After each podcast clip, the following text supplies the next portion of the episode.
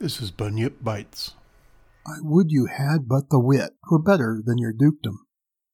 Good faith, this same young, sober blooded boy doth not love me, nor a man can make him laugh. But that's no marvel, he drinks no wine.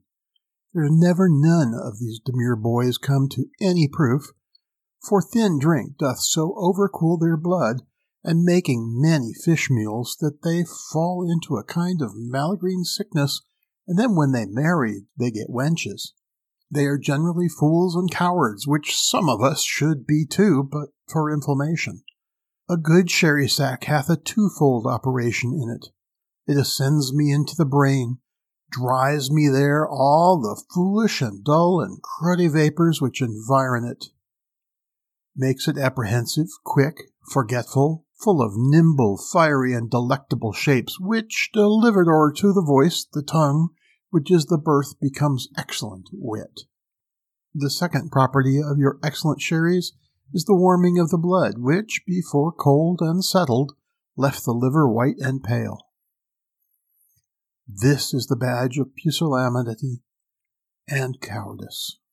But the sherry warms it and makes it course from the inwards to the parts extremes.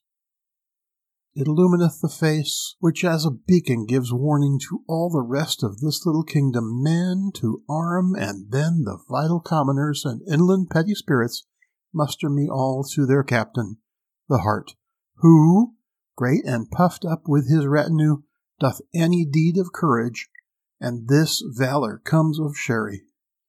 So that skill in the weapon is nothing without sack, for that sets it a work, and learning a mere hoard of gold kept by a devil till sack commences it and sets it in the act and use. Hereof comes it that Prince Harry is valiant, for the cold blood that he did naturally inherit of his father, he hath, like lean, sterile, and bare land, manured, husbanded, and tilled with excellent endeavor of drinking good and good store of fertile sherry, that he is become very hot and valiant.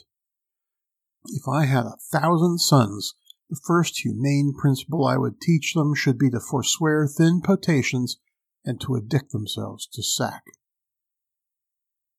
Henry IV, William Shakespeare.